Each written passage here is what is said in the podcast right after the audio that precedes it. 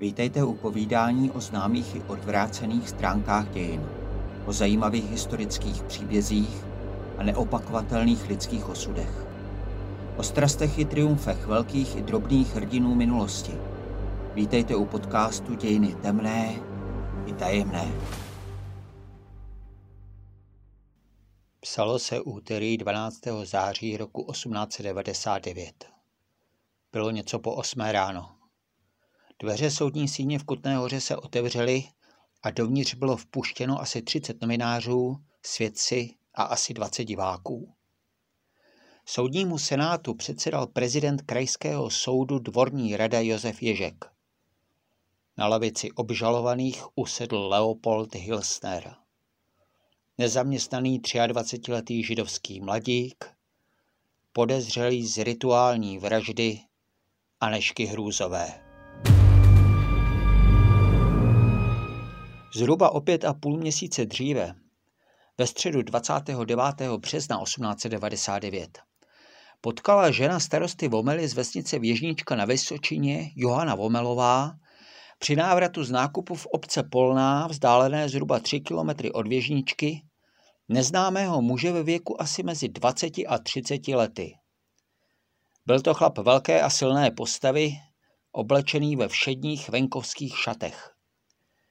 Vyběhl nečekaně z lesa Březina, táhnoucího se asi tři kilometry na jich odpolné směrem k věžničce.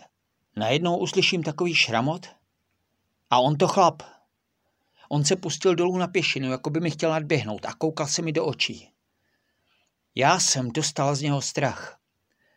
Dala jsem mu pozdravení. Dobrý odpoledne. On poděkoval, dej to pán Bůh. Kam jdete? Potom jsem se ho zase bála. On co si zabručel jako, tamhle je smrč, já jdu na tu smrč. Potom rázoval po té pěšině a nesl v ruce vejpůlky takovou hůl, z které byla kůra oloupána. A takhle s ní házel. Měl šedé šaty. Šel jako voják čerstvým krokem. Vypověděla Vomelová později na policii. O tři dny později, na bílou sobotu 1. dubna roku 1899, byla ještě v ranních hodinách na kraji lesa Březina pod uříznutými smrčky, nalezena do náha vyslečená mrtvola 19-leté Anešky Hrůzové z Věžničky, kterou její rodina pohřešovala od středečního večera. Dívka se nevrátila z práce ušvadleny v židovském městě v Polné. Když ji našli, ležela na břiše a kolem hlavy měla zatočenou zakrvácenou košili. U jejího těla se kromě jejich věcí, dvou šátků, sukně, zástěry, odtržené obruby košile, košíčku a prázdné tobulky na peníze, našla oloupaná jídlová hůl. Zrovna taková, jakou viděla Vomelová u neznámého. Dodnes je pravděpodobné, ale neprokázané, že právě manželka věžničského starosty se setkala s vrahem pachatelem činu, za nějž byl později odsouzen Leopold Hilsner. Mrtvá dívka měla na krku velkou řeznou ránu směřující od spoda z pravé strany krku, šikmo vlevo nahoru směrem k uchu. Přesto se však pod tělem našlo jen málo krve. Podle zápisu šlo o skvrnu velkou asi jako dláň. Místo, kde bylo krve podstatně víc, kolem 25 cm dlouhá a 15 cm široká louže. Bylo o kus dál v dolíku blízko cesty. Kolem zabitého děvčete se rychle schromáždil houv hledačů, protože po ní od předchozího dne pátralo více než 100 lidí, včetně školáků. Není jisté, kdo z tohoto davu vykřikl osudnou větu, jež zásadním způsobem přispěla ke vzniku celé aféry. Vždyť ona je podříznutá jako dobytče. Je podkošerována. Věta ale zazněla. A od té chvíle se o smrti mladé Anešky mluvilo jako o židovské rituální vraždě. Pozornost se přitom upřela k židovskému městu v Polné, v němž mrtvá dívka pracovala. Případ začal vyšetřovat strážmistr Josef Klenovec a v síti podezřelých se brzy objevil místní, nepříliš inteligentní židovský mladík Leopold Hilsner. Přestože nikdo vlastně úplně přesně nevěděl proč. Byl to ale žid, ve městě byl známý především jako tuláka žebrák, takže neměl dobrou pověst a při prvních výsleších se sám zapletl do různých nesrovnalostí a lží ve svých výpovědích. Navíc se přišlo na to, že své bývalé milé, ani Benešové spolné, poslal několik dní před vraždou výhružný dopis kvůli tomu, že se s ním rozešla. A dostal za to 24 hodin vězení, protože dívka dopis odevzdala na policii. V tomto psaní mimo jiné stálo. Má pomsta bude, že padnete pod mým mečem ostrým i se svým milým. Smyčka kolem Hilsnerova krku se tak začala poměrně rychle utahovat. A to i přesto, že řada indicí svědčila v jeho prospěch. Například neodpovídal popisu neznámého muže, kterého viděla Johana Vomelová. Ta jej popsala jako velkého a silného, zatímco Hilsner měl jen 1,69 m a byl hubený. Vomelová jej také při konfrontaci nepoznala. Na mladíkově těle se dále nenašlo žádné zranění, přestože mrtvá Aneška měla za nechty kůži, protože se před smrtí zřejmě bránila. Během vyšetřování se ocitlo v podezření i několik dalších osob, včetně hrůzové bratra Jana, který se přel se sestrou o dědický podíl z chalupy po otci a na zelený čtvrtek 30. března, tedy den po vraždě, se chtěl náhle z něčeho hned brzy ráno vyspovídat. Navíc byl zedník a na místě činu byl nalezen kus zednické zástěry. Žádná z těchto alternativních vyšetřovacích verzí ale nebyla prošetřena do hloubky. Protože veřejné mínění se od začátku přiklánělo k tomu, že jde o rituální vraždu a že jejím pachatelem je právě Hilsner. Soud s obviněným mladíkem začal za velké pozornosti veřejnosti. Jako veřejný žalobce u něj vystupovala vrchní rada zemského soudu Schneider Svoboda, který se projevil jako zaujatý antisemita. Rodinu zavražděné Anešky Hrůzové zastupoval advokát Karel Baxa, poslanec říšského sněmu, jemuž proces výrazně pomohl v kariéře. Hilsnera hájil mladý kutnohorský advokát Zdenko Auředníček, jemuž jeho klient nebyl zprvu vůbec sympatický. Postupem času ale dospěl k závěru, že vraždy nebyl schopen. Tato upřímná víra však na sproštění viny nestačila. Během čtyřdenního líčení bylo vyslechnuto kolem 70 svědků, přičemž klíčovou se stala výpověď několikrát trestaného Petra Pecáka, který uvedl, že šel v osudný den z Polné do Dobroutova promet a Hilsnera viděl na dálku u lesa Březová přibližně v době vraždy. Pecákovo svědectví soud nespochybnil, přestože obsahovalo hodně nesrovnalostí. Například tvrdil, že Hilsnera najisto poznal, přestože ho musel pozorovat ze vzdálenosti nejméně 700 metrů. A když líčil jeho chování, Používal hodně podobná slova jako předtím Vomelová, jejíž výpověď mohl znát a byl jí nejspíše ovlivněn. Zmiňoval také dva Hilsnerovi spolupachatele, kteří byli údajně s ním, přičemž měl i přes velkou vzdálenost rozeznat, že jeden měl starší a odřenější šaty než ten druhý.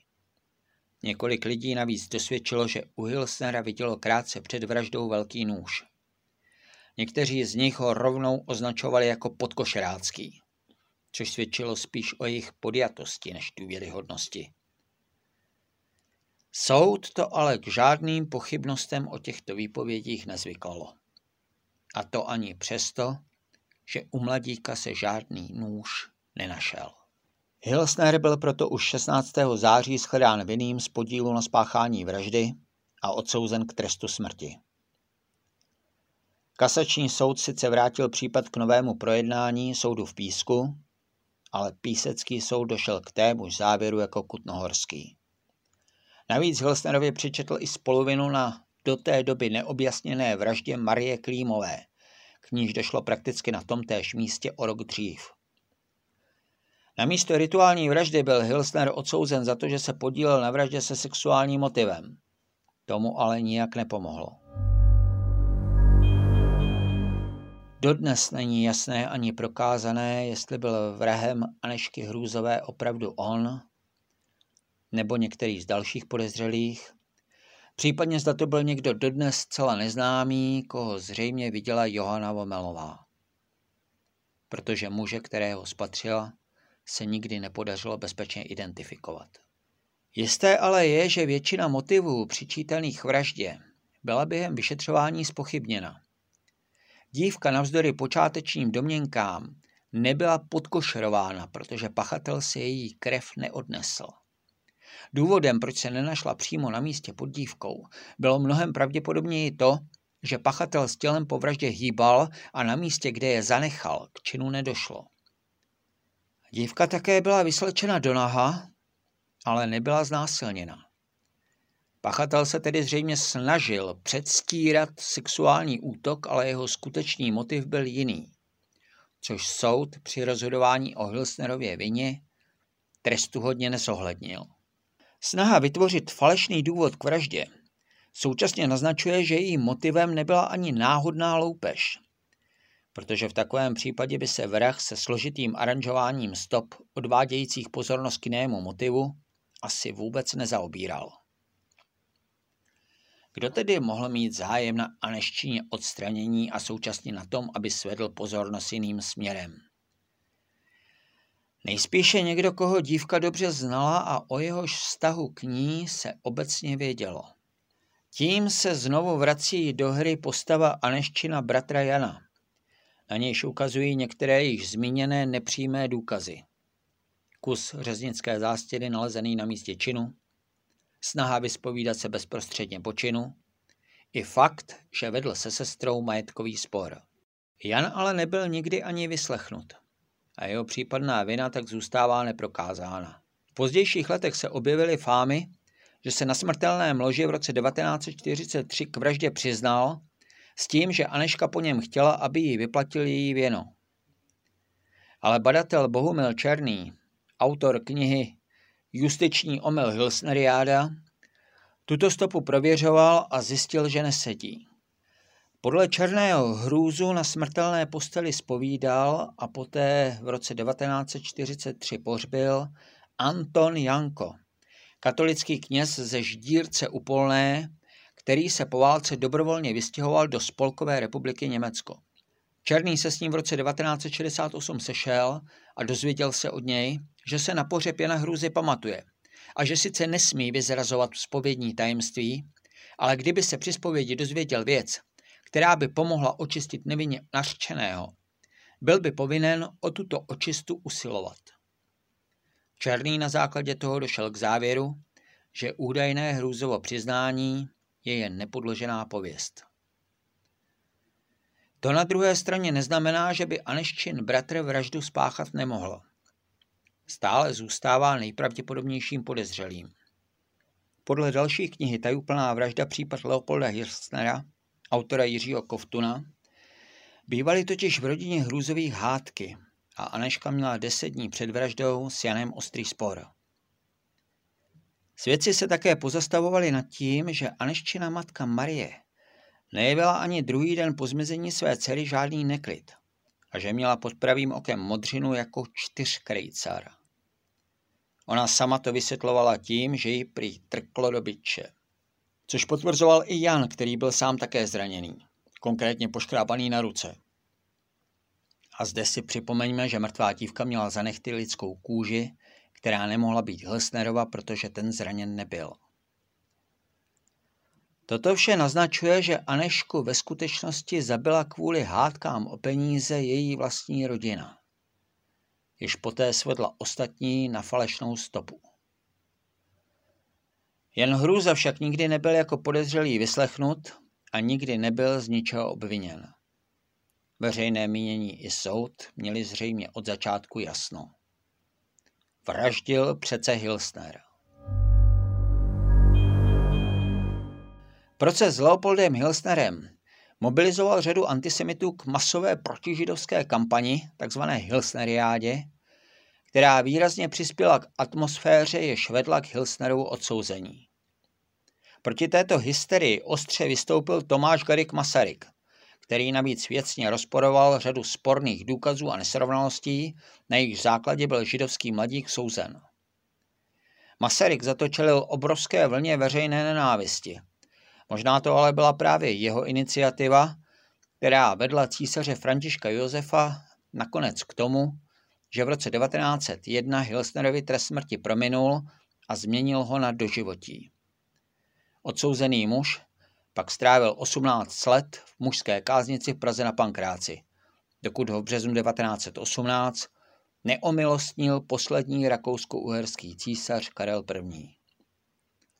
Zbytek života dožil Hilsner pod pozměněným jménem Heller za Masarykovy finanční podpory ve Velké Meziříčí v Praze a ve Vídni. Zemřel v 51 letech. U dalšího dílu podcastu Dějiny temné i tajemné se těší naslyšenou Jaroslav Krutka.